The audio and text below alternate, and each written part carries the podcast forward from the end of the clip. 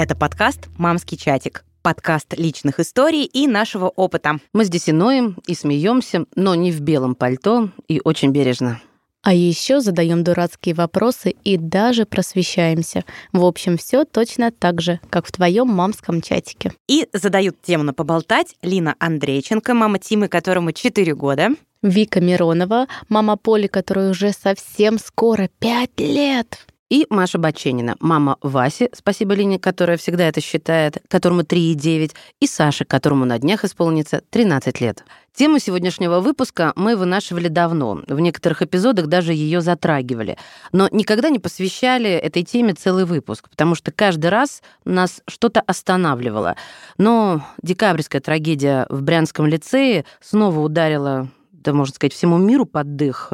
И мы поняли, что нам есть о чем поговорить и э, что рассказать вам. Сегодня мы будем говорить про буллинг, или, как мы раньше это называли, про травлю. Наверное, нужно напомнить э, тем, кто вдруг забыл или был не в контексте тогда перед новогодними праздниками. А в Брянском лицее произошла очередная стрельба. Там погибли дети, были эти ужасающие кадры во всех телеграм-каналах. Не буду подробно останавливаться, рассказывать детали, но контекст ясен, и мы хотели бы, отталкиваясь просто от последней трагедии, поразмышлять э, о том, как это и почему бывает, и, как обычно, на каких-то своих э, жизненных историях и примерах. Мне кажется, что был буллинг в Брянском лицее или нет, уже не так важно, но что-то явно было не так. И это не так всегда сподвигает детей на какие-то такие поступки, которых, наверное, от них не ожидали бы даже их родители. Что-то не увидели учителя или не захотели увидеть. Не зря в комментариях так часто звучали слова «незаметная девочка». Я вот всегда к этому настороженно отношусь. Вот если бы мне сказали про моего ребенка не незаметная, неспокойная, да, не какая-то еще характеристика, которая могла бы в положительную сторону сразу вести мысли, а вот незаметная, это всегда, вот вам не кажется, что это какой-то негативный несет даже контекст? даже, да. конечно, как-то незаметная. Что же я должна Её быть все время громкой быть, бить посуду? Ну вот поэтому мне кажется, что это своего рода тоже буллинг по отношению к ребенку. И, да. конечно, мы как журналисты будем опираться на комментарии одного из лучших психологов, поговорим с учителем и вообще хотим рассмотреть эту ситуацию со всех сторон. Но мы бы не были мамским чатиком, если бы не опирались на свой личный опыт, на свои истории, поэтому мы решили, конечно же, поделиться своими историями о том, как мы выбирались из ада школьной травли. И честно скажу, что для меня это будет, наверное, самый тяжелый и откровенный выпуск за всю историю нашего мамского чатика, потому что придется многое поднимать. То, чего мозг на самом деле уже затер.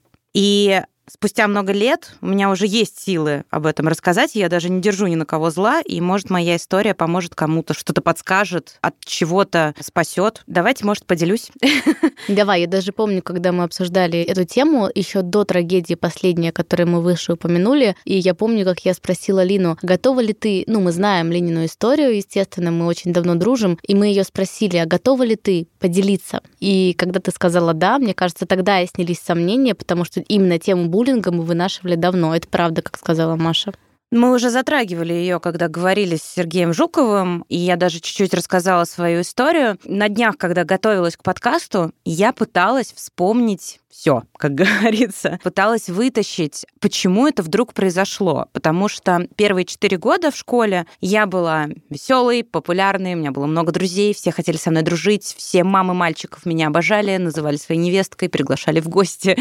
В общем, я была душой компании, со мной дружили все там отличники, все самые заметные дети в классе, у нас был какой-то такой свой костяк, все было хорошо, ну, то есть ничего не предвещало. И лето между четвертым и пятым классом был каким-то немножко странным. Я вообще на все лето всегда уезжаю в Крым, и вот я долго пыталась вспомнить, это было сразу после четвертого класса, там в промежутке, когда школа закончилась, и я пока не уехала к бабушке, или это было прям за пару дней до начала учебы, я так и не могла это вспомнить, но вполне возможно, что это, может быть, было как раз после летних каникул, когда мы все вдруг встретились на школьной площадке, мы постоянно гуляли в школьном дворе, там были мои подружки, и было вроде бы все нормально, а потом какое-то шушуканье у девочек, они подговаривают мальчиков, и мы начинаем играть э, в казаков-разбойников. Девочки постоянно куда-то убегают, а меня пытают. И не просто вот как бы ради игры, а ради настоящего издевательства. То есть это привязывание к дереву, это прижигание рук бычками, могли ударить, схватить за волосы, придушить. И поначалу мне казалось, что это просто игра такая, ну и как бы типа мы же играем, и мне же сказали не говорить пароль. Как я предам своих подруг? И пароль был «нет пароля».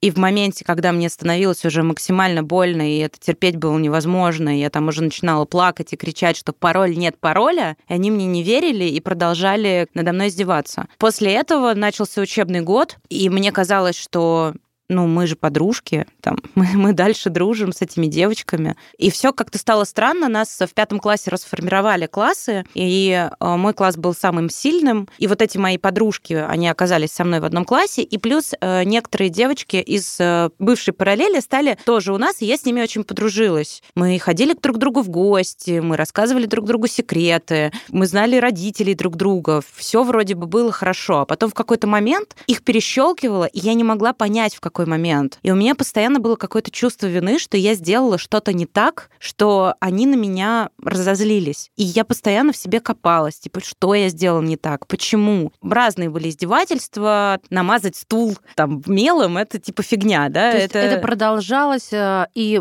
после начала учебного да, года. это продолжалось. Вот ты рассказала в самом начале про игру, которая была стартом. Угу. Да, то есть это продолжалось, вот новый класс формировался, нас всех перемешали, и получилось так, что добавились какие-то еще ребята из параллельных классов, и мальчики, и девочки, и со всеми надо было налаживать отношения, и вроде бы они налаживались, но в классе все было нормально, и стоило выйти из школы, что-то начиналось. Причем вот в самой школе особо ничего не было, могли просто не разговаривать или там дай списать а ты даешь списать, а потом с тобой не разговаривают. Но ты никогда не спрашивала их? Спрашивала, тоже могли отвернуться и типа иди в жопу. Ну, типа а того. Там новенькие были вот э, кто-то, кто мог послужить э, вот этим триггером? Mm-hmm. какие-то, ну, э, все, все Ну, это, это были была. все ста- старые ребята, ну, как бы вот у нас был класс АБВ, и нас mm-hmm. потом опять сделали, из нас сделали АБВГ, у нас был самый сильный класс, он был В, и из всех классов самых сильных ребят а, ну, расформировали к нам, да, mm. собрали. У меня появился там друг, который был до этого не в моем классе. Это был парень, который был сильно старше нас всех, а по-моему, года был? на два. А, потому... Нет, он из Чечни, mm. из Грозного. И, ну, в школу я пошла в 95 году, он чуть раньше, и получается, что он застал самые активные боевые действия там, и как бы... Он в школу не ходил. Да. Очень клевый был парень, Руслан, который ни с кем практически не дружил, потому что, ну, все для него казались мелкими, да, угу. потому что он на два года там постарше. И плюс э, он ко мне проникался еще тем, что у меня восточная семья, его мама меня обожала, она всегда реально у меня где-нибудь, о, невестка, невестка, там. И вот мы с ним дружили. Он см... тебя защищал? Он боялся меня защищать, потому что... Ну, потому что он тоже боялся быть изгоем. Да, да, потому что у него, в принципе, и так особо он ни с кем не общался. Еще он был очень взрывным. Как и все а, чечены. Ну, кстати, да. Хыш-хыш, кинжал вот. туда Хотя да. мальчишки многие, когда уже постарше стали, с ним дружили. Я говорю в прошедшем времени, потому что пару лет назад я узнала, что его убили. И я вот не могла понять. Ну, то есть, вот, знаете, это такая странная история, когда тебе звонят по телефону домой, спрашивают, а что нам задали, и ты вроде нормально разговариваешь, а потом ты приходишь в школу, а с тобой общаются как с говном. Либо устраивают какие-нибудь, ну, какую-нибудь западню или еще что-то. Да. издевают. При этом там я участвовала во всех там школьных постановках, а, там играла в КВН, пела, танцевала, занималась музыкой. А, еще, что мне кажется, бесило жутко всех. Первое. У меня очень рано начала расти грудь. Я об этом, кстати, подумала с самого начала. И э, зависть тут могла. Как раз это был период, вот, вот, вот четвертый, пятый класс, вот как раз, когда у девочек еще даже, ну, практически вот ничего, а я уже понимала, что упс. И меня начали за это травить девчонки. При этом сами подкладывали себе что-то, да, чтобы было. Мальчишки как бы к этому норм, а девочки меня за это травили, и я в итоге начала носить всякие балахоны, широкие штаны и выглядеть а у вас как была рэпер. форма? Да, у нас тогда вообще ничего не было. В итоге потом ее ввели. А, 90-е же это, да, получается? Начало 2000-х, 2000 а. год. Потом в меня в пятом классе влюбился мальчишка из седьмого класса. И, к сожалению, к моему большому, он сделал это публично. Ну, признание было публичным при всем моем классе. Мне хотелось провалиться Бессмертный просто, какой-то про, просто сквозь землю. У них географичка была классным руководителем. И вот они, значит, там тусили что-то в ее кабинете. А мы приходим к ней на урок, и на моем месте сидит этот парень. А мы все знали, он там такой популярный мальчишка у нас был, там все там его обожали. И я такая, типа, можно я сяду? Ну, как бы скромненько. Он такой, ну, садись там, все дела, там на меня садись. Ну, идиоты какие-то школьные. Все нормально. Ну, в общем, в итоге это все все все видели, как он меня там пытался там что-то приобнять, посадить к себе на колени. И я была готова просто от стыда провалиться сквозь э, землю. Это какой класс? Пятый. Вот. Сколько А, лет? 12, наверное. А, это да, ещё, 11, это да. 12. Сказала мама подростка вообще. Она сказала, Сколько чего? Но зато подтвердила, что да, что это так. А ему было уже лет 14, получается. 14, я бы сказала, это норм, сказала Лин. Ты что, Да. недоразвитая, что ли? В общем, после этого вообще началась жесть, потому что и со стороны мальчиков, и со стороны девочек. Плюс я очень дружила с одиннадцатиклассниками. Мы играли с ними постоянно в стритбол, а у меня был мяч.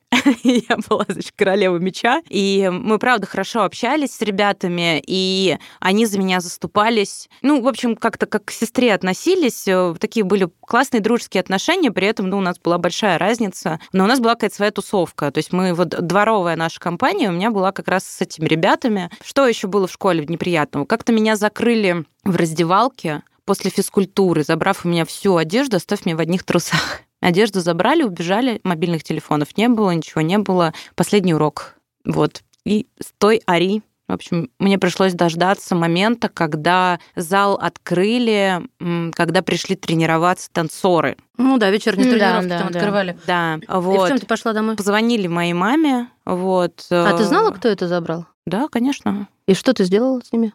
Ничего.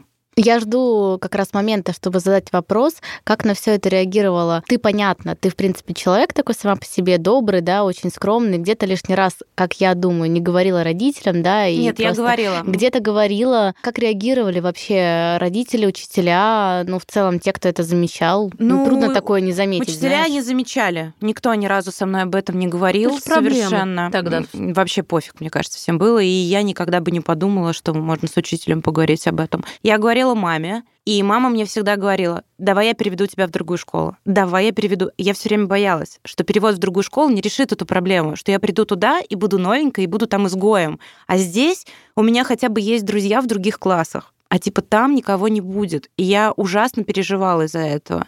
В итоге лето между шестым и седьмым классом Честно, я не помню, что произошло. Вот хоть убейте. Вот реально не помню, что Память произошло. заблокировала от стресса, Да. конечно же. Но я пришла домой, то есть, ну, образно это было там 29 августа. Я пришла домой вся в слезах, в такое состояние, что у меня папа подумал, что меня изнасиловали. Ну, то есть он как бы вот у него что произошло там, да, я вся в слезах, реву. Говорю, мама, я, я больше не могу. Она говорит, я тебя поняла. Завтра едем в новую школу. И мы 30 августа поехали в новую школу, потому что, ну, э, туда ходил мой друг, с которым я с двух лет дружила. Мы с садика были вместе, потом пошли в- в- с первого по четвертый класс были вместе. И вот он в пятом классе перешел в новую школу и постоянно мне говорил, пошли со мной, пошли со мной. И я, ну, как-то тут привычно и рядом с домом. А это была школа, надо было на метро ехать, на Сухаревскую. Я жила на Выхино. В общем, центровая школа, все дела. Я переживала, что как бы как, что. И в итоге я прихожу домой, понимаю, что как бы все это, ну, э- это дальше уже просто хуже некуда совершенно. И а, 30 августа мы приходим в школу,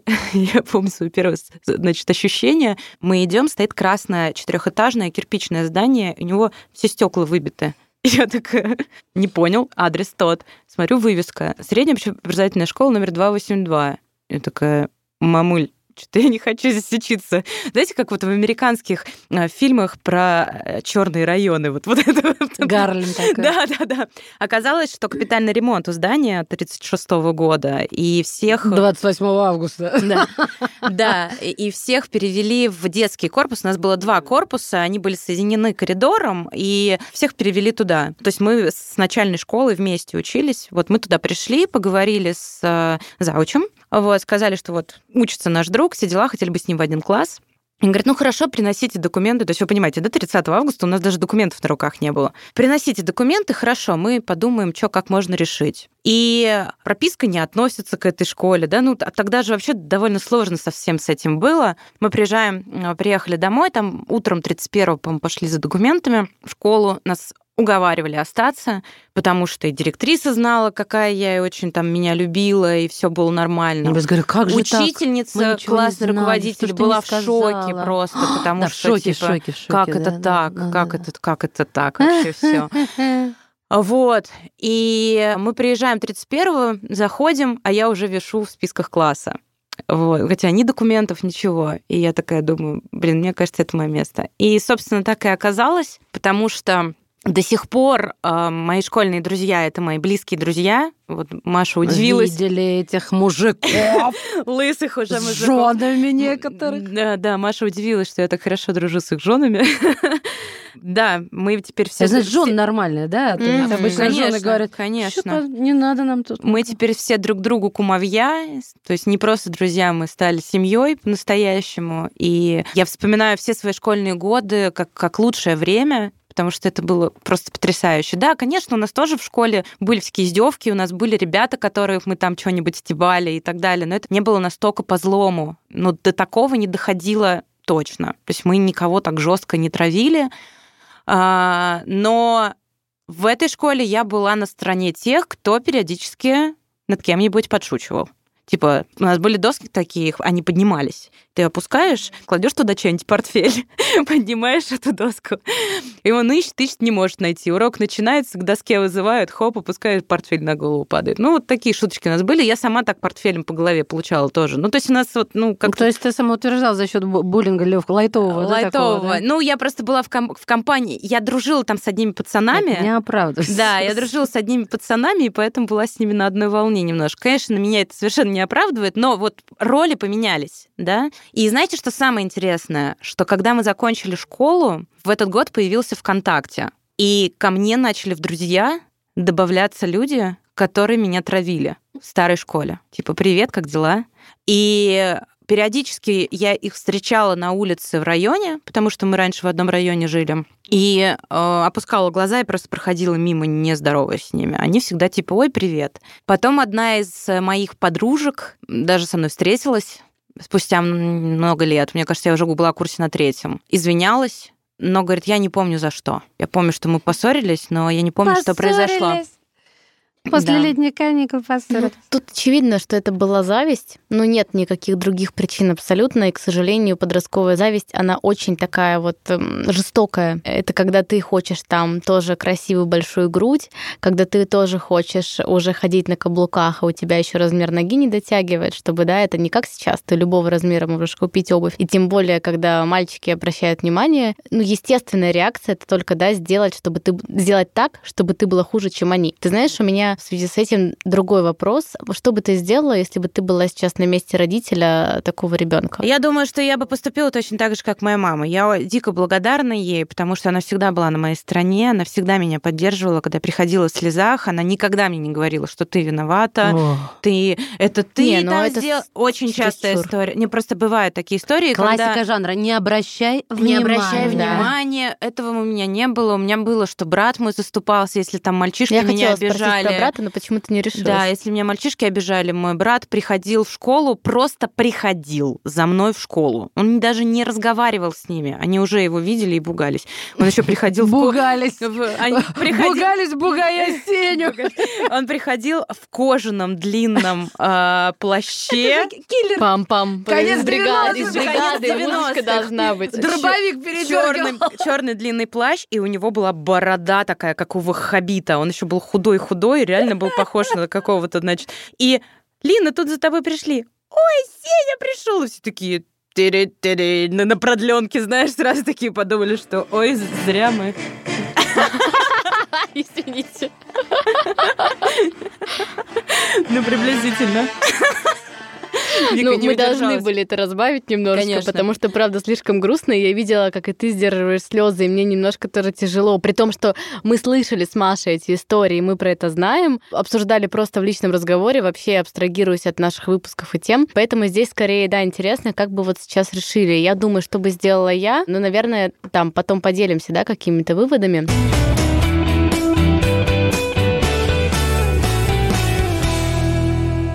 Просто... А мне вот не тяжело вообще. Ну, во-первых, я, наверное, потому что тоже имею право, ну, там, на не тяжело, потому что мне тоже есть что рассказать, но я сейчас не об этом, а о том, что тяжелее людям, которые вот выросли, как эта девочка, да, извинились, то есть вроде как она осознала, но не поняла, за что. Это Блин, это такое жизненное западло, Ты знаешь, мне кажется, что здесь, наверное, ее тоже винить как-то стрёмно мне, например, просто потому, что действительно бывает один агрессор, за которым все идут. А... Агрессором была она. Она была, а я не поняла это из истории. Она... Вика. Так может быть тогда ей просто она. было стыдно признаться, что это вот что она это за. Ну как как можно? Слушайте, ну правда, травить человека, не просто там издеваться, подшучивать. Я расскажу вам там сейчас свою историю, да. Я скорее была на другой стороне, не то что я меня кого-то булила, но у меня такой темперамент был всегда. У меня такой вот иногда черный юмор немножечко, у меня очень говорящая мимика. Ну то есть вот такие какие-то моменты, и наверное можно отчасти со стороны не зная меня подумать, что я агрессор агрессор. Но если бы я над кем-то издевалась или что-то такое делала, там, не знаю, окурки об руку тушила, но я бы это запомнила на всю жизнь. Ты знаешь, я реально вчера, сегодня очень долго вспоминала, какие были истории еще. Просто я помню, что последние два года в старой школе я практически каждый день домой приходила со слезами. То есть не из-за там тройки, двойки, а именно из-за того, что обида, и обида была. Да, причем она была разная. И пассивная агрессия, и не пассивная, да, но я ее всю чувствовала. Но есть только вот эти яркие истории с окурками, с раздевалкой, э, да, там... Э, а, в помойку еще кидали меня большие мусорные баки девочки.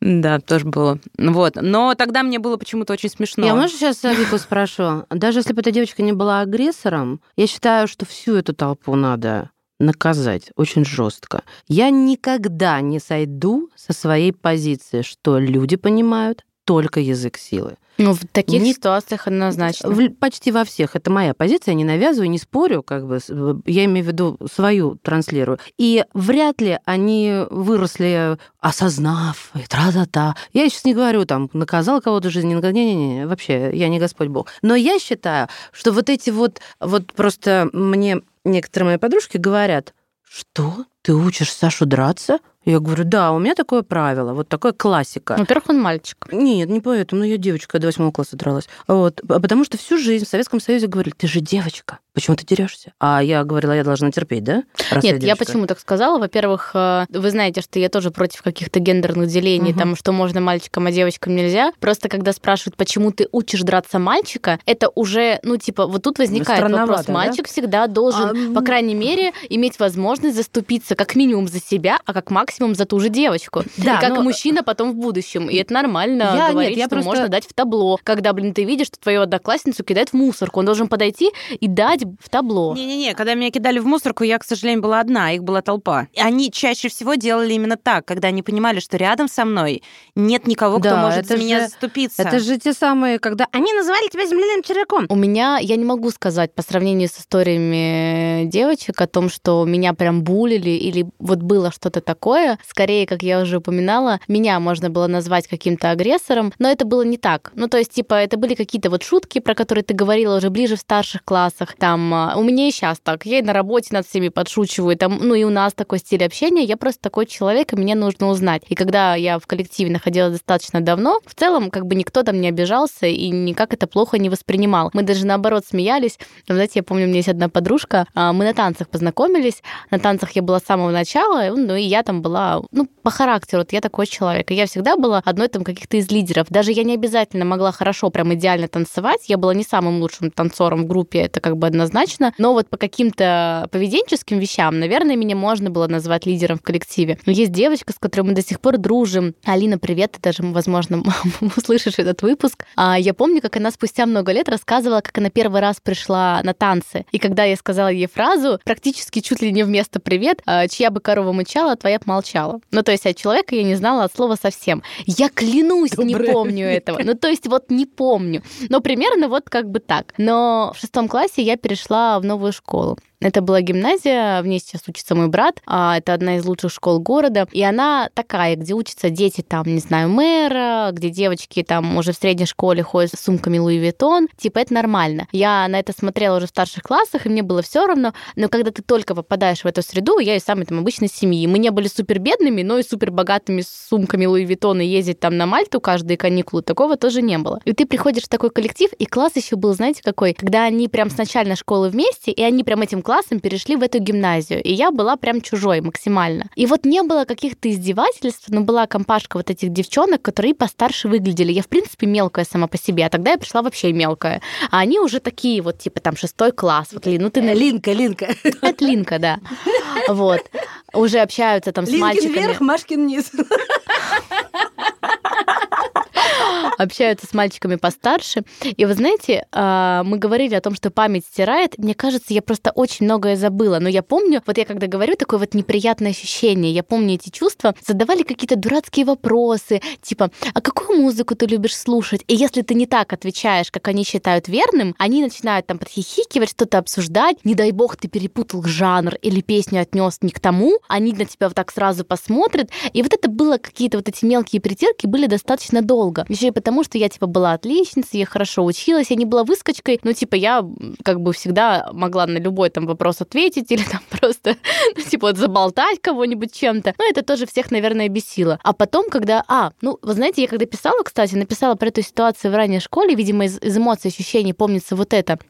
Но ведь 10-11 класс у меня были типа потом вот эти девчонки, подружки, самые такие в классе. Там еще было такое расслоение, знаете, я не общаюсь со своими одноклассниками, кстати, вот вообще ни с кем. Я общаюсь с ребятами из параллели, у нас тоже были перемешаны классы, потому что 10-11 делились по профилям, прям вот гуманитарные, физмат и так далее. Я была в гуманитарном. И я общалась, общаюсь до сих пор с ребятами очень близко, там Настя, моя близкая подружка, тоже нас слушает, она родила недавно. Вот с ними дружили. Я дружила с пацанами из параллельных классов, там из своего в меньшей степени. И ни с кем сейчас не общаюсь. Вот мы прям вообще... Я не ездила ни на одну встречу выпускников, при том, что я обожаю свою школу. Я нормально отношусь к этим девочкам и ребятам. Они ничего плохого мне не сделали, как Лине. Но вот у меня нет желания, вот нет. И я общалась только с пацанами. Девчонки вроде как общались, мы типа дружили, ходили вот так же в гости, была компашка. Это постоянно были какие-то сплетни, которые я слышала и видела. Я потом уже начала встречаться с мальчишками из старших классов тоже. И, в принципе, всех бесило, что я могла там, знаете, пойти с пацанами нами куда-то там вот одна, например, или нас там пару девчонок, их это там раздражало, наверное, бесило. Им всегда казалось, что я кого-то у кого-то увожу. Ну, понимаете, вот какие-то вот эти сплетни, в которых мне максимально не хотелось участвовать, мне было неинтересно, но они при этом демонстративно со мной не общались. Но к десятому классу у меня настолько была броня, что мне от этого было весело, прикольно, и мне было в кайф с пацанами без них. Потому что они тупые курицы, блин, а мне весело с ребятами, вот и, и им со мной весело. И как-то было так. Потом уже постарше, да, вот 11 класс, я уже дружила с нашим классным руководителем молодым и с историком. Я ходила к ним на дни рождения.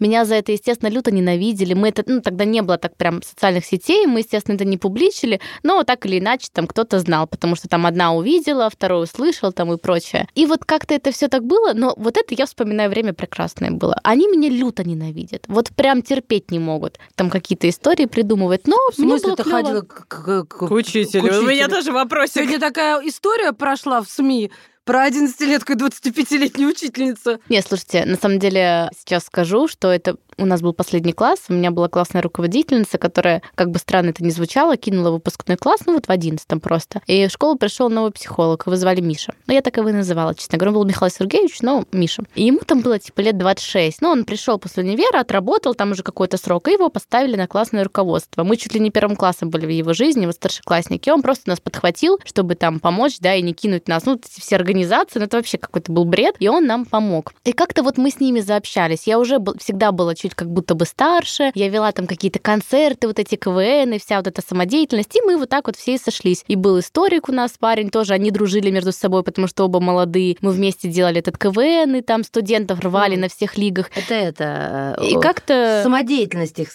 Свела. Музыка нас Скорее всего, да, но связала. Несколько лет Миша покончил с собой, он выбросился из окна, у него была семья, ребенок, при том, что он психолог. Ну, как бы, и он максимально спокойный человек. Вот, то есть вот просто очень добрый, спокойный. И мы все были этому удивлены. Ну, у меня вот, да, трэш-истории скорее такие. Но я вспоминаю это вот наоборот. Наверное, тогда мне я себя уже чувствовала типа чуть выше и круче, что вот пусть они там со своими сплетнями остаются. У меня была эта броня, я сейчас это понимаю, и мне вот даже вообще ни капли не обидно. У нас была традиция в 11 классе, причем эта традиция такая, знаете, передается вот э, из параллели в параллель, когда из региона все же массово уезжают практически. И вот э, на севере очень многие уезжают. Остается там буквально процентов 5, если не меньше. И основные разъезжаются Москва, Питер, ну и кто-то там может в Тюмень, куда-то в регионы, если поступают там в нефтегазовые или какие-то целевые университеты. И все друг друга провожают. Вот прям параллелями, компашками и выкладывают фотки из аэропорта там или с вокзала, что там толпа пришла, там провожать тот уезжает в этот универ, тот в тот. У меня есть фотографии,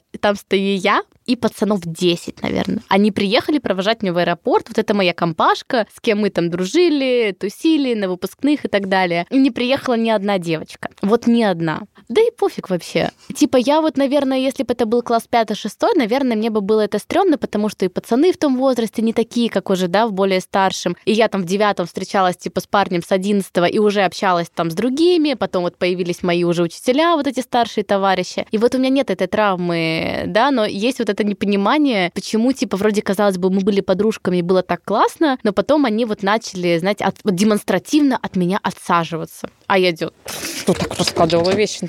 Да зашибись, вообще мне места больше. Ну, то есть, наверное, их еще бесила моя реакция, потому что они хотели задеть, но не получалось. Но вообще, вспоминаю моменты, когда были ребята вот в более младших классах, которые были там, ну, такие очень спокойные, даже чуть-чуть забитые, когда над ними там подшучивали или не хотели с ними рядом садиться. И мне стрёмно, что, типа, я их не защищала. Вот, наверное, сейчас мне бы хотелось, чтобы я тогда поступила по-другому. Типа, я бы встала и села бы с ним рядом за парту, с этим мальчиком, да, или вот когда эту девочку начинают, там, она вышла к доске, там, как-то вот это подшучивать, смеяться, чем-то кидать, я бы, типа, так не поступила. Ну, я так не делала, но я отмалчивалась, и мне стыдно за эту пассивную позицию, потому что мне бы хотелось, чтобы вот если это будет мальчик, да, у меня там, если будут дети, это будет мальчик, чтобы он вот вставал на защиту девочек. Вот если он видит, Лин, что тебя там обижают, чтобы он встал и шел против этой, блин, системы и против такого коллектива. То есть, если подытожить то, о чем я хочу сказать, и в чем я вижу цель воспитания своего ребенка, чтобы, ну, как минимум, чтобы ты не был вот этим агрессором, да, который, блин, бычки тушит и куда-то бросает. Это прям вообще too much, и тогда уже будут разговоры с ребенком на другом уровне, если я это узнаю. А вот задача максимум для того, чтобы вот у меня даже девочка, что если ты это видишь, ты как минимум точно там не участвуешь, потому что так нельзя с людьми поступать, а как максимум ты встаешь на защиту, и тебе должно быть пофиг вместе с этой девочкой, что они про вас будут думать, потому что ты не знаю, ты лучше, ты умнее, ты справедливее, ты добрее, и это эти качества важнее, чем быть крутой девчонкой в какой-то компании. Вот типа для меня это задача максимум. И если мой ребенок придет и скажет, что, например, в их классе есть такая ситуация, ее друга там, да, или одноклассника обижают, вот, наверное, в этот момент я буду гордиться, что она это осознает, что она пришла ко мне с этим и, возможно, спросит даже, что можно с этим сделать, да, или как я должна поступить. Хочется такого уровня отношений, наверное, но это слишком идеально. Ты когда сказала про справедливость, у меня вдруг меня переклинило. Я поняла, что, скорее всего, вроде бы я начинаю что-то вспоминать. Все это произошло из-за того, что я за кого-то заступилась.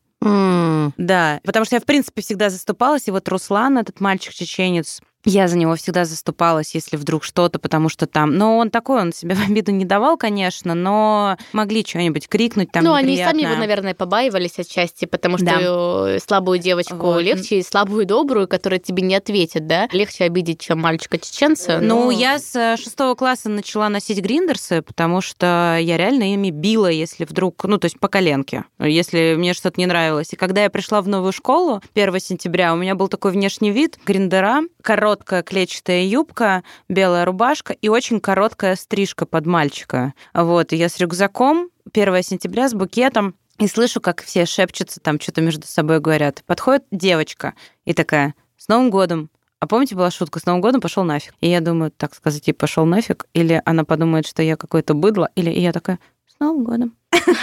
Вот, в итоге, спустя несколько лет, эта девочка, Аня, она тоже, кстати, нас слушает, э, моя подруга, она рассказала, что слухи ходили, что к ним придет девочка э, с района Выхина, а, значит, наркоманка, Девочка алкоголичка, э, второгодница, а я выглядела, ну, довольно взрослая, еще с этой короткой стрижкой, что я, значит, второгодница и двоечница и так далее. Поэтому они немножко офигели от того, что все совершенно иначе. Вот, но друзья у меня там сразу появились, слава богу, и, в общем, надо просто не бояться перемен.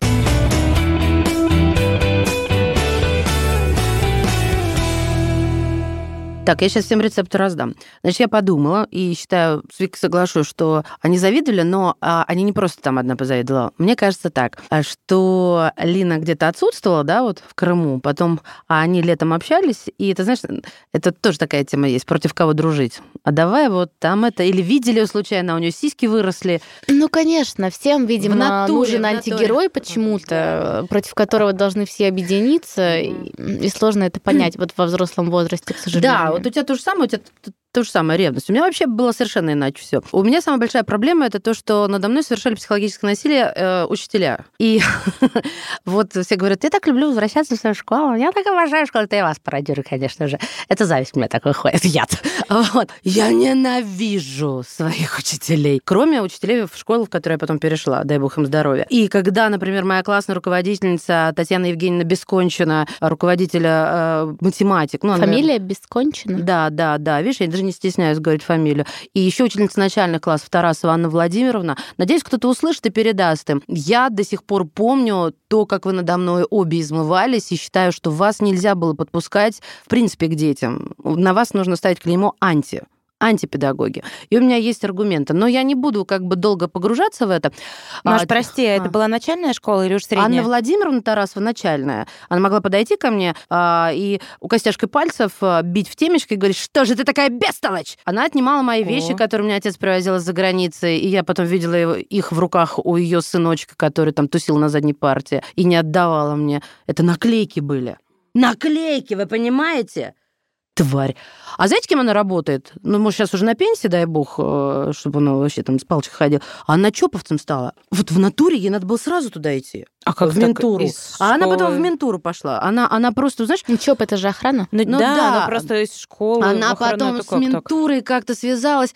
Это просто вот ее. Потому что в ней вот этот фашизм такой вот, вот желательно, то, что мы называем вот этим садизм, вот как надо сказать, он тогда еще проявлялся. Ну, надо сказать, что я учился-то в Советском Союзе, и вот это расслоение, оно было как у Вики. Это была единственная школа в городе, тоже, потом она стала гимназией, тогда просто не было. Советский Союз, гимназия, лицей, окститесь. Вот, это была школа школа, единственная английская школа в городе, куда попадали все сливки, и еще по микрорайону. Я была ни тем и ни другим, но моя мама правдами и неправдами меня туда устроила, потому что она хотела, чтобы я выучила английский, а больше там как-то никак это невозможно было. И я попала, естественно, в класс э, у одной мамы там главная по аптекам, у другой там э, э, глава кондитерской... Там вообще вот такие были. Ну, я никогда в жизни не видела, эм, чтобы вы понимали, плиту газовую с пятью комфорками. Ну, сейчас я видела такие. Мать, пять комфорок, почему у тебя лицо не меняется? Меняется. А что я видела такие? Ну, понятно. Она же не в Советском Союзе жила. Да, она, она, она с Луи Виттонами училась. Я говорю, потому что пять комфорок, это, это было вау-эффект. Ты попадаешь в квартиру, а, где пять комфорок. Типа было меньше. Вот я тупая. У меня вообще было в моей квартире было две комфорки. А, ну я понимаю, мы росли в разные все-таки времена. Слушайте, а, в общем, у меня класс был такой, с первого класса. Я, во-первых, была крупная. Э, со мной хрен совладаешь. У меня есть фотография первый класс, я самая высокая. Потом я стала самой низкой, ну, среди подружек. Но а, вот я самая крупная в первом классе. Так стою, знаешь, это мамин такой немецкий фартук, полностью грудка белая такая. Стою, то есть я выделяюсь. Вот. И дралась я сначала, конечно, с девочками, ну, с мальчиками как-то там не получалось. Но и то все норм было. А вот потом пошло. Меня начали обзывать по фамилии. И для меня это вот было уже сразу же, ну, я проявляла агрессию мгновенно. В смысле, тебе говорили Баченина или... Бочка называли, а, да. Именно, а, ну, да, Понятно. моя мама всю жизнь папа называла так Бочкин, ласково. Вот это его фамилия. Вот. А я, соответственно, мгновенно давала леща. Но мальчики не оставали в стороне. И мы, особенно там, сначала со всеми, потом они меня ждали шеренгой, мол, мы тебя бить сейчас будем. А девчонки как-то меня так сплачивали вокруг. Я тоже была лидером, я принимала участие во всей школьной самодеятельности, я умела вести политинформацию так, как никто, в принципе, в школе не умел. Я всегда говорила, почему вы смотрите в «Пионерскую правду»? Глаза в зал. Что, не умеете, как по телевизору? Мне не вдомек было, что надо что-то там читать. Посмотрел, все понял, по диагонали, погнали. Так вот, девчонки как-то, ну, как бы за талант мне какие-то вещи, видимо, прощали, или я была в этом плане аттрактивна. Еще меня считали очень красивой девочки. То есть они не говорили то, что вот с фигурой надо сделать а считали, правда, вот какой-то канонический красивый. Они постоянно говорили, меня это вот э, как Мюнхгаузена из болота доставало, что э, я могла какой-нибудь там твари в каком-нибудь пионерском лагере, которая могла сказать мне какую-нибудь гадость, сказать, да ты жирная. Я могу сказать, послушай, я так могу похудеть, а вот ты своей рожей ничего уже не сделаешь. Вот. То есть я всегда вот на, на этих лыжах выезжала. Они у меня смазаны всю жизнь были. Я красивая и умная. Все. Сейчас я еще талантливая. Вот. К чему я веду? Мальчики, да, вот это был просто мочилово. И потом, она, знаете, как-то обострилась. Сначала дралась со всеми, и все время мне говорили, ты же девочка, так нельзя. И я запомнила, в классе в четвертом, я, я, я никогда не забуду, я сидела дома и размышляла, что надо как-то ударить так, чтобы больше ко мне не подходили, потому что у меня плечи были черного цвета. Они бьют всегда либо ногами в бедра, либо кулаками в плечи. Одну не по лицу же бьют. А вот. Капец. Как дрались, я не понимаю. Ну, подходят к тебе и бьют тебя в плечо. Вот так ну, кулаком. Зачем? Просто хочется? Докопаться, да. А где твоя Панама? Ну, как, вот как сейчас бы, слышь, дай закурить. Просто у меня такого не было. Были какие-то вот измывательства. Это, это тренды уже другие. Да, чем-то кинуть. Ну, видимо, не так. Это тренды другие. Мы тоже играли чем-то кинуть сифа и так далее, рогаликами. Это все было так, ну, блин, обидно, но, не, но не, не было, это не было больно. А, видишь, вот Лина с чего начала? Что у нее было больно. Боль — это красная черта. А, как стоп-слово есть. Сука, остановись. Вот оно, да? А у меня стоп-слово было кулак в нос. И вот я помню этот момент в своей жизни очень хорошо, когда я дошла своими мозгами до того, что надо ударить в лицо. То есть я всегда била в ответ по телу. А тут я подумала, боже, вот он выход. Я никогда не забуду этот первый раз. Я помню это имя. Сережа Захаров. Я сидела на подоконнике. Какая романтика. Он подошел ко мне. Нет, совсем не романтика, правда. Я понимаю, как это звучит. Я стараюсь как некой иронии добавить. Он подошел ко мне, ударил меня в плечо. Ну, что-то запарка как это началась. И я вот помню хорошо, что я ему заехала в глаз. И вот я это запомнила. Это Рубикон. Это Рубикон. Все. После этого ты мочишься, как, как Брюс Ли, вот тот самый. Но за какое-то время, достаточно короткое, выделился только один парень, с которым это было какое-то поразительное противостояние. Макс Лагода. Ты мой, с ним дружишь? Помнит, да, мой дорогой Ты друг, конечно. Друг сейчас. Его семья вся, да, я, мы дружим, но мы дрались так, с такой ненавистью. И вот мы, наверное, живое доказательство того, что от любви до ненависти один шаг. Мы никогда не были влюблены друг в друга. Наверное, это были какие-то подспудные, пубертатные, влажные желания, но у меня к нему нет. Ну, э, это у мальчика, когда вот он выбирает, кажется, вот это это неплохо, это, это все норм. Моя мама даже приходила, говорила, Лагода, тебе надавать по башке за дочь мою. А он мог, кстати, сказать, ну, класс седьмой был, ну что, бачка, тебе при маме дать? А так. А. И мы с мамой вообще не понимали, что делать. Мама уже звонит Андрею, моему нашему среднему брату, ну, то есть у меня два двоюродных брата, и настолько, ну, как родные. А у меня два шкафа. Один ввысь, второй вширь. И Андрей говорит, ну, что я приду? А ну, страшно там, потому что убьет нафиг. вот, но, короче говоря, дело закончилось тем, что я-то дружила с такими лидершами в классе, а, вернее, с одной. Вот как бы я была э, талантливая, она отличница. Вот, и еще с нами была Светка. И а, да? Просто Светка? Нет, Светка просто пришла попозже, да. А, а мы с Леной с первого класса дружили. Просто о Лене не очень говорить могу, потому что мы дружили с ней с 7 лет э, и до, ну, почти до 40. И сейчас прервали отношения. И это очень болезненно. Ну, а нельзя без нее как бы историю рассказать. И тут, значит, Максим приглашает на день рождения, вот это начало, да, когда начинаем друг друга на день рождения приглашать. И Лена такая говорит, а я без бочины не пойду к Лагоде на день рождения. Тому, кому стулья деревянные херачили об головы друг другу, и деревянные указки ломались. А он говорит, окей, приходи. Вот. Ну и, чтобы вы поняли, это уже был кого седьмой класс, мы пришли к нему домой, а там были его старшие друзья. И старшие друзья прямо запали на меня. И Максу, с Максом мозг стал на место, походу. Вот. Но мы потом с этими старшими друзьями, конечно, вспоминали, как... Я говорю, Андрюша, ты помнишь, как ты меня домой провожал? Он говорит, ага, ты от меня так шарахалась, когда я тебя за руку пытался взять. Я говорю, ты пытался меня взять за руку? Я то... Да, ты не понимаешь, мозги запоминают совершенно разные вещи. Это такой стресс, но эффект, что в тебя кто-то влюбился. Но, видите, у меня такой немножко получился игривый рассказ, потому что, видимо, из-за отношения мальчиков и девочек, одноклассников, я никогда не страдала. Потом я перешла в другую школу, специализированный класс математический, и там я была в топе после вот этой программы нашей школы, и как бы сначала мне пытались там кто-то бойкот объявить. А, ребят, вы серьезно? На доске написали «Бучининой бойкот»? ну окей, до первого списывания.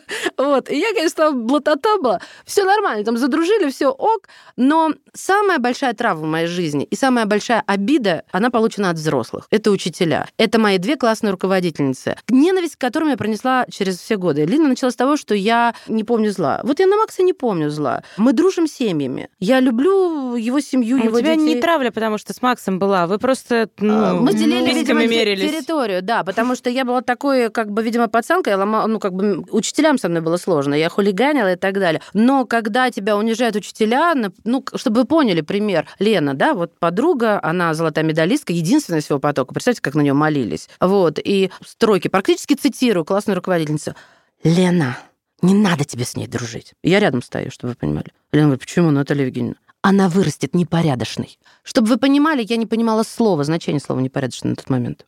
То есть я не знала, что это означает там шлюха или какая-нибудь там непорядочная А женщина. ты маме не жаловалась на учителей? Нет, мама сама в шоке была, когда а, у Ленки раскидали сапоги, а я их подобрала, потому что надо было уходить, а она из гордости не собирала сапоги по реквиации. Дур, блин, а я домой хочу. Я собрала, и завуч, у нас там была завуч чернильница с фиолетовыми волосами, она подумала, что это мои. Вызвала маму в школу, и, ну, тоже, чтобы вы поняли, я тогда за руку с мальчиком еще не держалась. Ваша дочка смеется развратней всех в школе. Она не может пройти мимо мальчика, не прижавшись к нему. Она только о них и думает. Я, э, самое обидное, что две мои подруги уже там с пацанами встречались, а я еще была вообще недотрогой. И то есть на меня все это свалилось за какие-то сапоги чужие. И мы, настолько это было нелепо, сначала было жутко обидно, я даже рыдала, а потом мы хохотали до слез с мамой. Просто до слез. Потому что, ну, это было настолько нелепо. Потому что у нас с мамой были настолько доверительные отношения тогда, когда я говорила ей, могла ей сказать там, мам, а если я забеременею? Она говорила, ну, будем рожать. Вот нас были такие отношения. Круто. Ну да, то есть я никогда не боялась вот этого ада какого-то, и у меня как-то все случилось э, достаточно в позднем возрасте. Ну, вы сами понимаете, о чем. Вот, поэтому эти учительницы, они прошли со мной через всю жизнь. И, наверное, потому что они были старше, сильнее, и у них была власть, моя ненависть к ним до сих пор. То есть, знаете, когда будут все умирать, я спасу любого,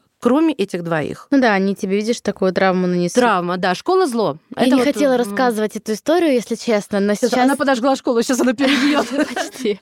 Да нет, просто про учителей ты начала говорить. И знаешь, есть же такое, что, ну, про учителей плохо не говорят. А Говорят. я сегодня ехала в поезде в метро, и у нас же есть эти брендированные поезда, и там поезд забрендирован к году наставника, и там про учителей вот эти цитаты. У меня была классная руководительница, которая нас, собственно, кинула в 11 классе, что тоже многое, да, говорит о человеке, об ответственности. И я была, ну, как мне казалось, и в целом, ну, я вытаскивала и по русскому, я была олимпиадница, ей давали за меня премии, я тоже как бы знаю. Ого. А, ну, потому что когда ты выигрываешь на Олимпиаде где-нибудь в регионе, она почему-то стала мочить меня в старших классах, в девятом, десятом. Мы ездили в какую-то поездку в Питер, и она после этой поездки рассказывала моей маме о том, что я там куда-то ходила, куда-то бегала, что-то знаешь, делала. она молодая была? Ну, ты знаешь, ей, наверное, было лет под 40 тогда. Я плохо помню, но, знаете, бывают такие вот такой возраст какой-то непонятный. недотрах жутко. жё- И жутко вот есть одна история, за которую мне вот обидно, до сих пор прям обидно. Она, значит, э, как-то на собрании говорит моей маме, причем при всех, о том, что я типа хожу, тут, короче, накручиваю волосы каждый день, надеваю короткие юбки, веду себя вульгарно, делаю это все очень демонстративно и так, чтобы на меня все обращали внимание в У классе тебя было нормальное что я- сексуальное развитие. что я срываю уроки своим поведением, и вообще я там поменяла. Ну, как бы да. И, знаете, я бы над этим посмеялась. Мои родители мне не поверили. Ну, то есть, типа, меня отчитали, и мама, и папа. Мама пришла домой, рассказала это папе. И я помню, Не настолько, настолько на, ми- на меня наорали и обидели, что я, короче, на следующий день пошла, это уже был старший класс. Я красилась достаточно давно, потому что у меня короткие ресницы, невыразительные глаза. Я, короче, пошла, знаете, такой вот этой косой, которую сама на бок как-то заплела непонятно, без макияжа. И мне кажется, все думали, что я при смерти, ну потому что я, в принципе, в такой блеклой мыши никогда не ходила. А это продлилось буквально день или два, то есть я очень быстро отходчиво и забыла, но вот типа я обиделась, мне было неприятно, да вот плевать бы мне было на ее мнение. Мне было важно в тот момент, чтобы, ну, типа, родители, как бы, мы могли бы поговорить Она и сказать, что да, развела, типа, развела она неприятно там, да, или что там она, Вик, ну, что-то было, вы там закусились или что-то. Но вот короче, я бы так, наверное, не сделала. Короче, девочки, это, это просто тварь. А, я так довольна, если честно, что я тем, сказала. Что вы, тем, что вы покрысили на всех. Да, что мы перемыли кости, и то, что я сказала их фамилии, имена вслух, и я знаю, что это будет в интернете, я, я как-то чувствовала себя как-то легче.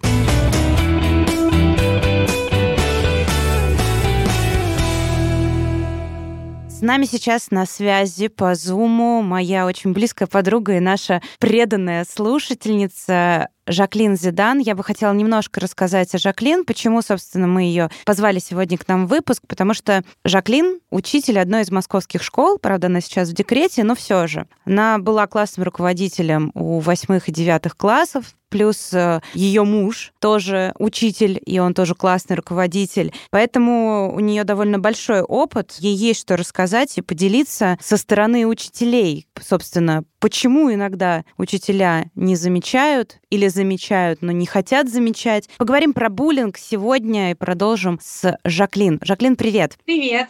Скажи, пожалуйста, были ли в твоей практике какие-то истории, которые были связаны с буллингом? Были, скажем так, это был не какой-то жесткий буллинг, я бы потому что делила все-таки. У меня были как раз, как ты сказала, восьмой и девятый классы, особенно восьмой класс, это самый, мне кажется, седьмой, восьмой класс, самые острые классы в этом плане, потому что у ребят начинается пубертат активно, они не всегда справляются с собственными эмоциями, с собственной агрессией, с изменениями, которые с ними происходят и вокруг. И э, часто это перерастает в том числе в определенный уровень травли по отношению друг к другу, или они очень остро воспринимают в том числе некоторые комментарии со стороны взрослых или родителей. Взрослых, в смысле учителей, да, или родителей.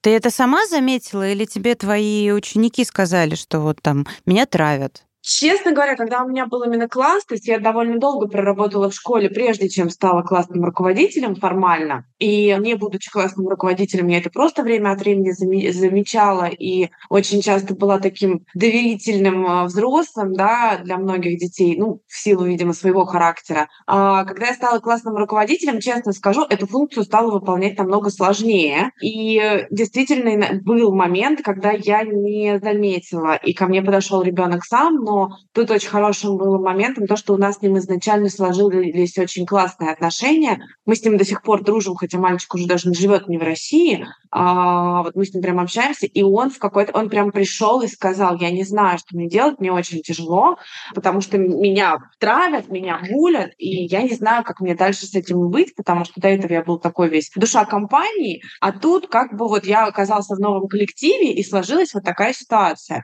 И тут, наверное, сразу скажу такой момент, момент, что это же это на самом деле очень это редко, когда ребенок подходит и говорит, но это при этом очень хороший знак. И, а, наверное, такой лайфхак для родителей, да, как вот сделать так, чтобы ребенок это мог сам отследить и не бояться сказать. И это, я, это уже опять же по собственным наблюдениям очень хорошо выражать свои мысли и фильтровать рефлексирование над ситуацией могут дети, у которых есть роль в разных коллективах, да, которые знают, что такое быть в центре внимания с хорошей стороны, знают, что такое быть в центре внимания с не очень хорошей стороны. То есть, например, если ребенок в школьном коллективе не очень состоялся по разным причинам, это тоже нормально, но у него есть музыкальная школа, художественная школа, там, борьба какой-то, спорт еще что-то, и там ребенок себя реализовывает с другой стороны, он может очень четко отфи- отфиксировать и отрефлексировать, что ага, вот мне тут ок, а тут мне не ок. И вот сейчас мне нужна помощь. То есть в этот момент ребенок не закрывается. Мне повезло, у меня был вот такой как раз-таки ребенок,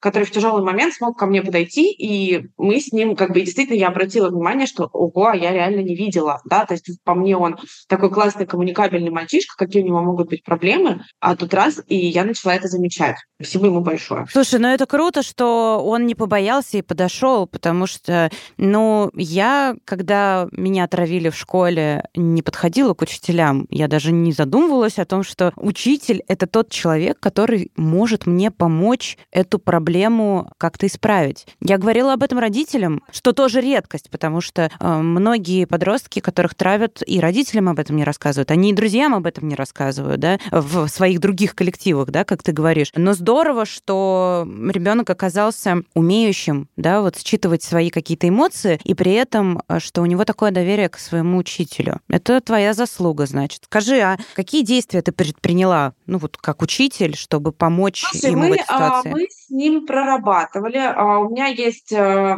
отдельно скажу про школьную службу психологов, потому что не хочу дискредитировать, но к сожалению, наверное, не всегда она срабатывает и не всегда она работает, особенно с этим возрастом. Да, она прекрасно работает э, в плане формирования коллектива с малышами, она очень хорошо может сработать на профориентации, но вот этот самый опасный возраст, подростковый, ранний подростковый возраст, он здесь немножечко выпадает у психолога педагогической службы, ну, не доверяют им дети, а, не доверяют родители и довольно часто не доверяют учителя по разным причинам объективным и нет. Но у меня есть подружка, школьный психолог в прошлом, который сейчас просто работает с детьми. Я честно позвонила ей. То есть я, я ей довольно, ну, я ей доверяю, я знала, что она хороший, качественный, эмпатичный, понимающий психолог.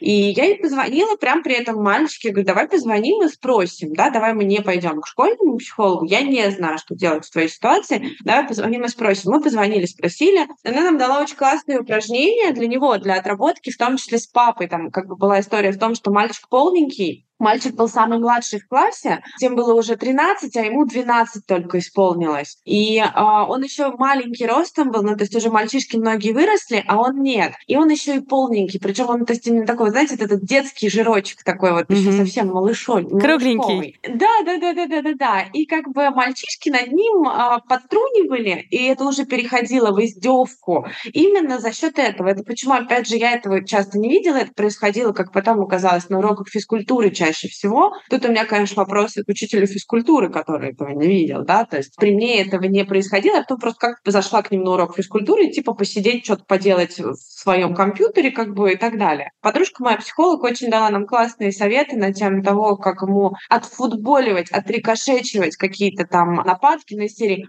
«Ой, там, пусть назовем его Вовочка, да, грубо говоря, Вовочка, да ты там, не знаю, да ты сейчас вообще упадешь, пока бежать будешь, потому что тебя отдышка, на-на-на-на-на-на. Да, упаду, зато потом схожу в Макдональдс, мне будет вкусно. То есть как бы перестать обращать на это внимание, и, но не просто как бы перестать и закрыться, а придумывать какие-то юморные... На юмор, да, да переводить? Да, чтобы э, обидчики, грубо говоря, им в какой-то момент стало неинтересно. Справедливости ради, опять же, у нас была не жесткая ситуация, то есть у нас мальчишки, кто подтрунивал, они не... То есть это не серии каких-то, знаете, заядлых хулиганов, которых была цель его довести, да, то есть такое же тоже бывает. Они это тоже делали больше по незнанию, то есть все таки очень... Есть разные виды школьной травли и буллинга, и об этом нужно все время помнить. В данном конкретном случае действительно способ подсказанный опытный психологом, а, сработал на 100%, потому что после трех ответов, буквально за один урок физкультуры,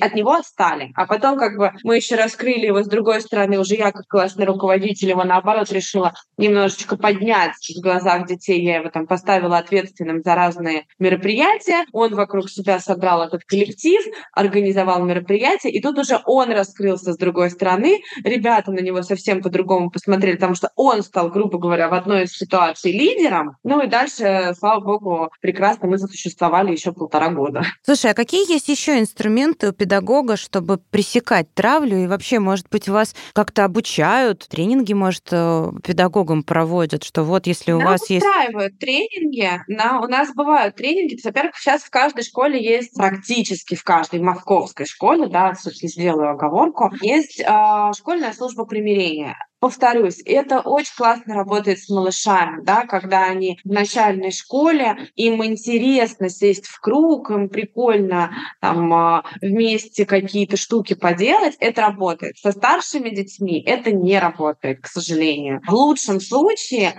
они на это все пойдут из уважения к классному руководителю а, или к другому учителю. В худшем случае они просто пошлют, скажут, ребят, слушайте, у нас тут 10 репетиторов, тут у нас кружок, и вообще нам это все не очень интересно. Из каких-то лайфхаков, во-первых, менять фокус, да, то есть мне кажется, тут в первую очередь это все-таки роль классного руководителя.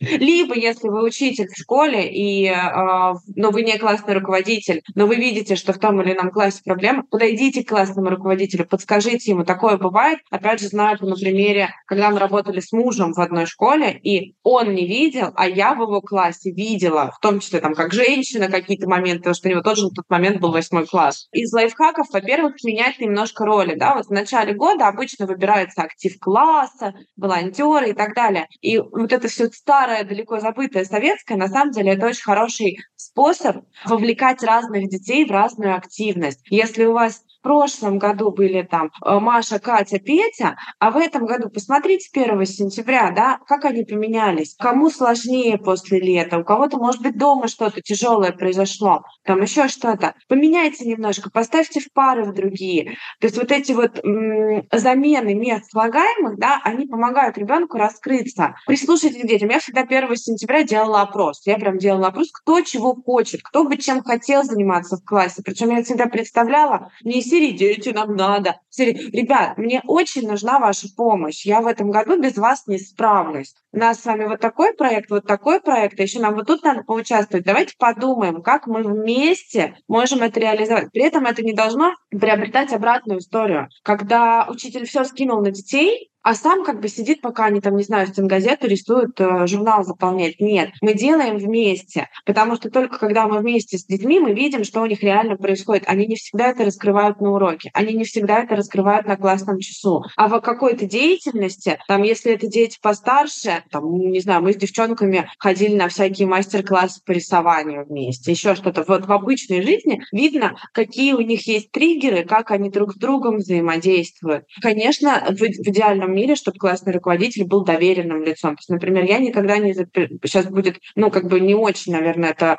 Э, не то, что не очень. Разные стороны считают по-разному. Я никогда не запрещала детям подписываться на себя в Инстаграме, в запрещенной сети или ВКонтакте. Я всегда говорила, что дети, если вы на меня подписываетесь в социальных сетях, а я подписываюсь на вас, вы сами мне даете доступ к тому, чтобы я видела вашу жизнь вне школы. Подумайте 10 раз, оно вам надо? Обычно им было ок. Но, соответственно, я же тоже таким образом видела, они забывались иногда, что я там есть, да, и каким, ну как, я не следила специально никогда. Но, тем не менее, там тоже один раз такой маячок, звоночек я увидела у девочки на тему суицидальных наклонностей. И я начала аккуратненько, аккуратненько с ней. Э, я увидела, что на нее подписана мама. Я спокойно поговорила с ее мамой. И как бы, ну, не знаю, насколько там это было все глубоко и сложно, но тем не менее, пусть сейчас девочка все хорошо. То есть быть моментами именно доверенным взрослым. У нас очень часто учителя вступают в позицию полицейского. Да? Надзирателя, а, да. Нет, я бы даже ну, сказала. Да, то есть все-таки, да, тут нужен кнут иногда, это понятно, но при этом дети должны очень четко понимать, что, например, вы на уроке как учитель-предметник, который может поставить два, и вы как классный руководитель, это немножко два разных человека, к вам можно прийти рассказать, к вам можно прийти обсудить. Я иногда специально устраивала, честно говоря, простит меня моя школа, игнорировала все темы воспитательной работы и устраивала чаепитие на классном часе. Ну, чем не воспитательная работа? Болтать. Это же тоже... Как вы же общаетесь, ну, вы же становитесь как? ближе, класс вот, сплочается. То есть для меня это было основным. То есть иногда я играла с ними в настолки э, на раскрытие, да, то есть сейчас очень много всяких прикольных настолок. У меня, опять же, дети в этом были очень... Ну, они любили настолки, мне в этом плане повезло с ними. И, к сожалению, сейчас ни одно название не вспомню, но сейчас очень много разных настолок для раскрытия личности. Я с ними довольно часто в такое что-то играла на классном часе, или иногда мы просто собирались отдельно, да, для этого. То есть очень важно в данном случае, это очень банально, но не, неформально выполнять свою работу, потому что вот так мы видим, и мы иногда видим, что страдает совсем не тот ребенок, о котором ты думаешь, да, страдает очень успешный ребенок с точки зрения учебы, с точки зрения школьных успехов и так далее, а он страдает, потому что у него мама с папой разводятся, или потому что ему дома сказали, что... Или учитель, опять же, какой-то сказал, что если ты, если ты получишь два, ты никуда не поступишь, там, станешь дворником. Ну, образно говоря, все профессии нужны, все профессии важны. Но, к сожалению, у нас на детей идет очень большое влияние не только внутри школьного коллектива или там детского коллектива, но и с точки зрения взрослых. И нам об этом тоже надо помнить. Скажи, а возможно ли вообще бороться с травлей, или эта болезнь неизлечима? Она из года в год появляется? Или, может быть, это такая зараза, которая есть в какой-то определенной школе, а в другой, может быть, нет, и просто надо перевестись? Я в данном случае такой сторонник непопулярного мнения. Ну, повторюсь, травля бывает разной. И травля в том или ином формате будет всегда. Это, знаете, как э, ураганы, наводнения, эпидемии и так далее. Вот что бы мы ни делали, оно все равно будет. Это, опять же, один из этапов становления подростка, пережить это в той или иной роли. И это как раз еще раз то, почему я выступаю за то, чтобы у ребенка были разные коллективы, чтобы он мог том числе себя почувствовать в разных ролях. Другой момент — это глубина этой травли и то, как к этому относятся люди вокруг. Да? То есть я помню, как это было у меня в школе.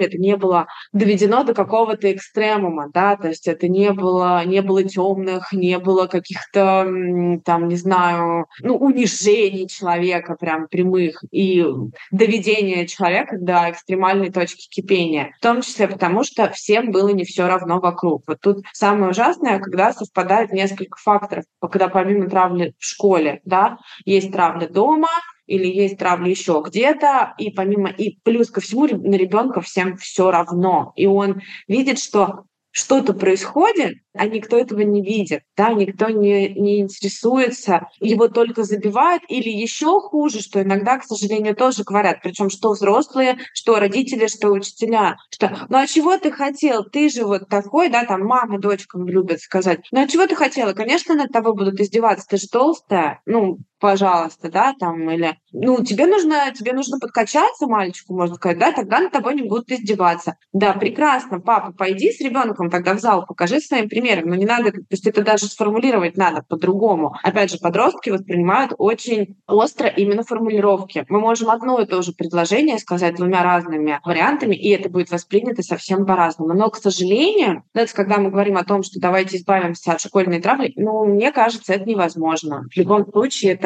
как и в любом коллективе, да, кстати, как и во взрослых коллективах, это тоже бывает, а, учитывая, что в школе, особенно подростками, они щупают, да, они щупают границы, они щупают границы дозволенного как, как в плане того, что можно им и что можно по отношению к другому человеку. Поэтому, мне кажется, в, той или, в том или ином формате это все равно будет. Но ты очень хороший вопрос задала про то, что да, вот эта школа такая, вот эта вот такая, да, вот здесь есть, а здесь нет. На самом деле есть такой момент. В нашем детстве, мне кажется, это был, был, был ряд школ в центре и были школы на периферии, да, и, и это были совсем разные школы. Сейчас этого, это меньше, потому что, а, по крайней мере, опять же, в Москве к сожалению, про регионы говорить сложнее. А в Москве а, меньше стала такая разница между школами, потому что во всех школах сейчас есть хорошие учителя, есть нормальные учителя, есть помоложе учителя, есть постарше. Плюс-минус сейчас эта вся история сравнялась, поэтому всегда есть надежда на то, что кто-то не пропустит. Да? Но тут не, не надо надеяться на другого, тут надо каждому наблюдать. И очень важно, опять же, что мы делаем. Ну вот увидели мы, да, что что-то происходит, мы наши действия какие-то точно,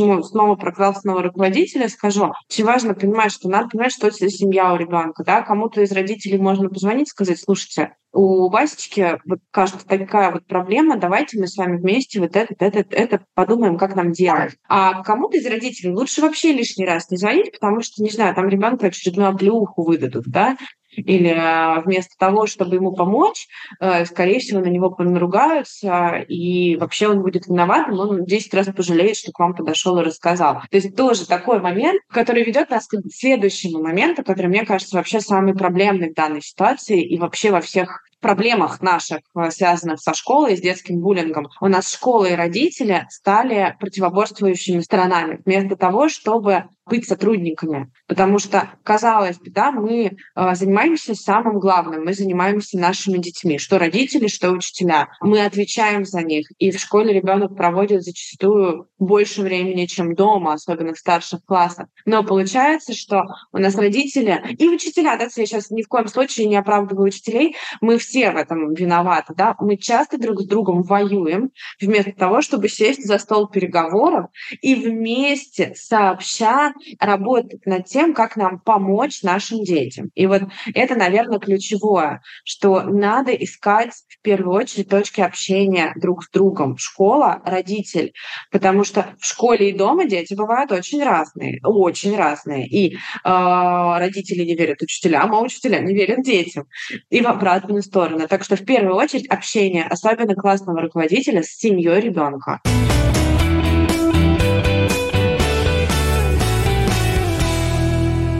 Наверное, нужно все-таки дать несколько полезных рекомендаций, и пусть это будет не от нас, потому что, судя по нашим историям, мы, в принципе, так себе советчики-то уж. Кто-то больный, кто-то недолеченный. Как бы да.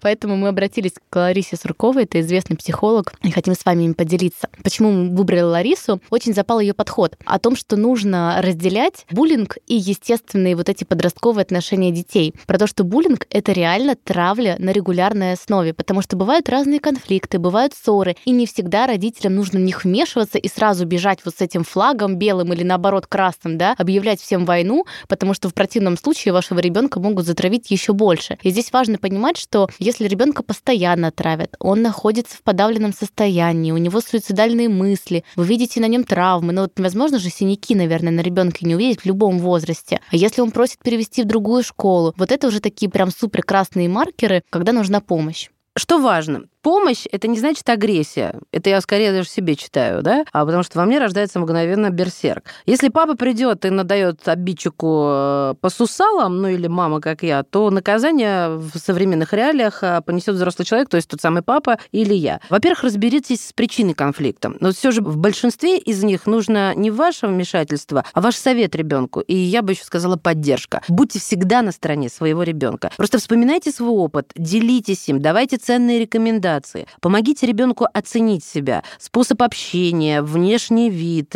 Совсем недавно я купила игру, которая инсценирует ситуации из буллинга, как отвечать. И мы с Сашкой его проговариваем, чтобы он не всегда давал в морду. Мы решили разбавить эту традицию. Иногда изгоем ребенка делаем, конечно, и мы сами. Вот, например, запрещая посещать праздники в классе или ходить на дни рождения. Иногда и вариант дать в лоб в ответ обидчику тоже может подойти. Ну, Маш, твои методы оценили, да. Я не зря столько лет в терапии. А, отстаивать за границы, как говорится. Только прошу, конечно же, это просит профессионал, а не я. Хорошо разберитесь в ситуации, потому что эмоции, они всегда лишние. И это я знаю по любой ситуации. Сначала надо остыть, переспите с этой мыслью, как говорится. Сами не можете, идите к психологу, и в этом ничего зазорного нет. Еще можно обратиться к родителям обидчиков. И обычно это, кстати, тоже неплохо помогает, потому что строгий папа и его взгляд гораздо лучше сработает, чем если чужой родитель будет постоянно ходить, смотреть, говорить, э, проговаривать и пытаться ну да, дай бог, решить если ситуацию. Там нормальные, да. да, чуваки? Ну да. Попытайтесь предложить пути решения внутри класса, если ребенок находится в стадии, когда коммуникация бесполезна. И приходите на урок, допустим, на какой-то классный час, и попытайтесь поговорить от его имени. Но здесь очень важно быть хорошим спикером, иначе можно навредить. То есть вы опозоритесь, тем самым опозорите еще больше ребенка, и его будут еще больше за это травить, что ха-ха-ха, твоя мама тут пришла. А если вы придете и выступите с четкой позицией и попытаетесь как-то конфликт этот урегулировать, то, может быть, будет... Слушай, ну тут путинские спичрайтеры должны быть, клянусь. Тут такая речь. Причем она же, она же не на взрослых рассчитана, она, она, она ну, этих да. обормотов. Да. О, нет, я бы так не, бы не решилась. Учитель. Нужно пообщаться с учителем, потому что он постоянно находится находится в школе, и, по крайней мере, открыть его глаза. Вот очень хорошо сказала Жаклин о том, что учителя вообще-то не всегда это видят, а многие просто не хотят. Еще один совет пообщаться с инспектором по делам несовершеннолетних, потому что его еще пока боятся. Но мне кажется, Конечно, что... я бы еще и сказала, пусть на 15 суток кого-нибудь посадят. Но не мне знаю, кажется, тебя, что это уже такая, знаете, его очень... Эм, стоит бояться всегда. Сразу скажу, почему. Я своему сыну так говорю. Потому что он мальчик, э, это важно знать. Когда он говорит, я хочу его убить. Я говорю, Саша, вот смотри, у нас такой закон, э, что когда э, на тебя словами, ты тоже должен словами. И если ты просто нанесешь травму, которую могут зафиксировать в медицинском учреждении, на тебя заведут дело. Оно еще будет не уголовным, потому что ты несовершеннолетний, но тебя поставят на учет. И ты никогда не сможешь работать ни военным, ни пожарным, ни в органах, и, может быть, даже в науке не сможешь, потому что это навсегда останется с тобой. Это вот именно такая а, сермяжная правда. А ты знаешь, это даже связано не с убийством или каким-то тяжким уголовным да, делом. Да, нет, с любым, Сейчас с любым. Всё, вот даже просто привод тебя в детскую комнату милиции или ставят на учет, вот за, занесение в личное дело, и потом ты куда-нибудь будешь устраиваться на работу в госуху, и у нас, я помню, у нас боялись. Я помню вечеринки, а, которых боялись, если вдруг идут менты, просто прыгали в горшок с цветком. Я помню эту историю, не буду рассказывать. Прятались. в гасухе, походу, работает. Пытались спрятаться, потому что боялись, и, и боялись курить даже на улицах, потому что их поймают менты. Господи, как хорошо сейчас жить.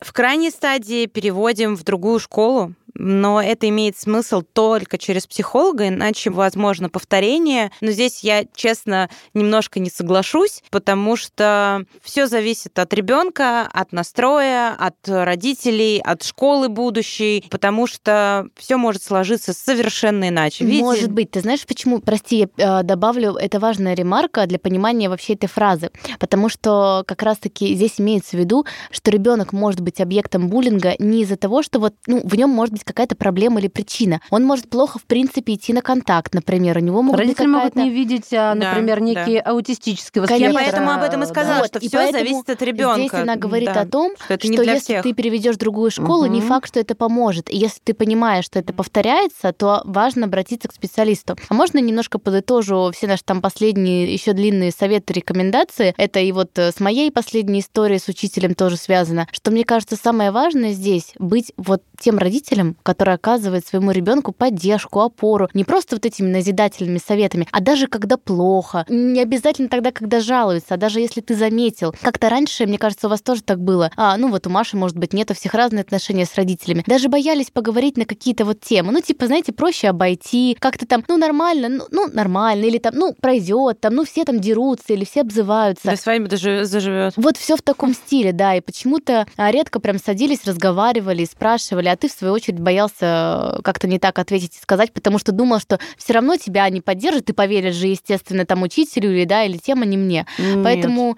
поддержишь. Ну, Маш, что нет? Ну, вот у тебя, у друг... была ну, у тебя другая ситуация, а у меня была другая. Меня ты, сейчас, ты сейчас обесцениваешь не, то, что не, я не, сказала, не, как будто бы так не может быть. А так, прости, пожалуйста, у большинства 50% семей, а, особенно у подростков, да. отношения с родителями максимально недоверительные. Да? Вот на, главное, чтобы на уровне было в школе все хорошо с оценками. В целом ты вроде нормально, вроде нормально выглядишь, там вены не режешь, там еще что-то. Ну и типа нормально. Знает там твой ближайший круг общения, с кем ты типа там дружишь, а ругаешься ты с ними или там еще что-то. Вот главное, чтобы картинка была хорошая. Я не говорю, что так было у меня, но я знаю много таких примеров. У меня не было супер идеальных доверительных отношений с родителями, да, что я там сажусь и вот рассказываю, не ага. знаю, там, а когда я забеременею или что-то еще, такого не было. Но при этом мне всегда вот после таких ситуаций с учителями, особенно еще что-то, мне всегда казалось, что меня вот типа все равно не поймут и все равно не поверят, и я призываю скорее к тому, чтобы быть всегда на стороне своего ребенка вообще в любой ситуации. Да, я тоже согласна.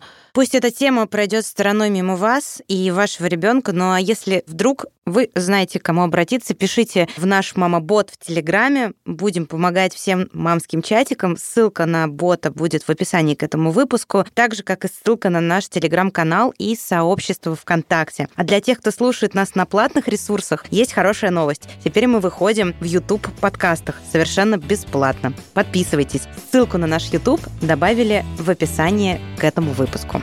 Это был подкаст «Мамский чатик», подкаст личных историй. С вами были Вика Миронова, Маша Баченина и Лина Андрейченко. Пока-пока. Пока.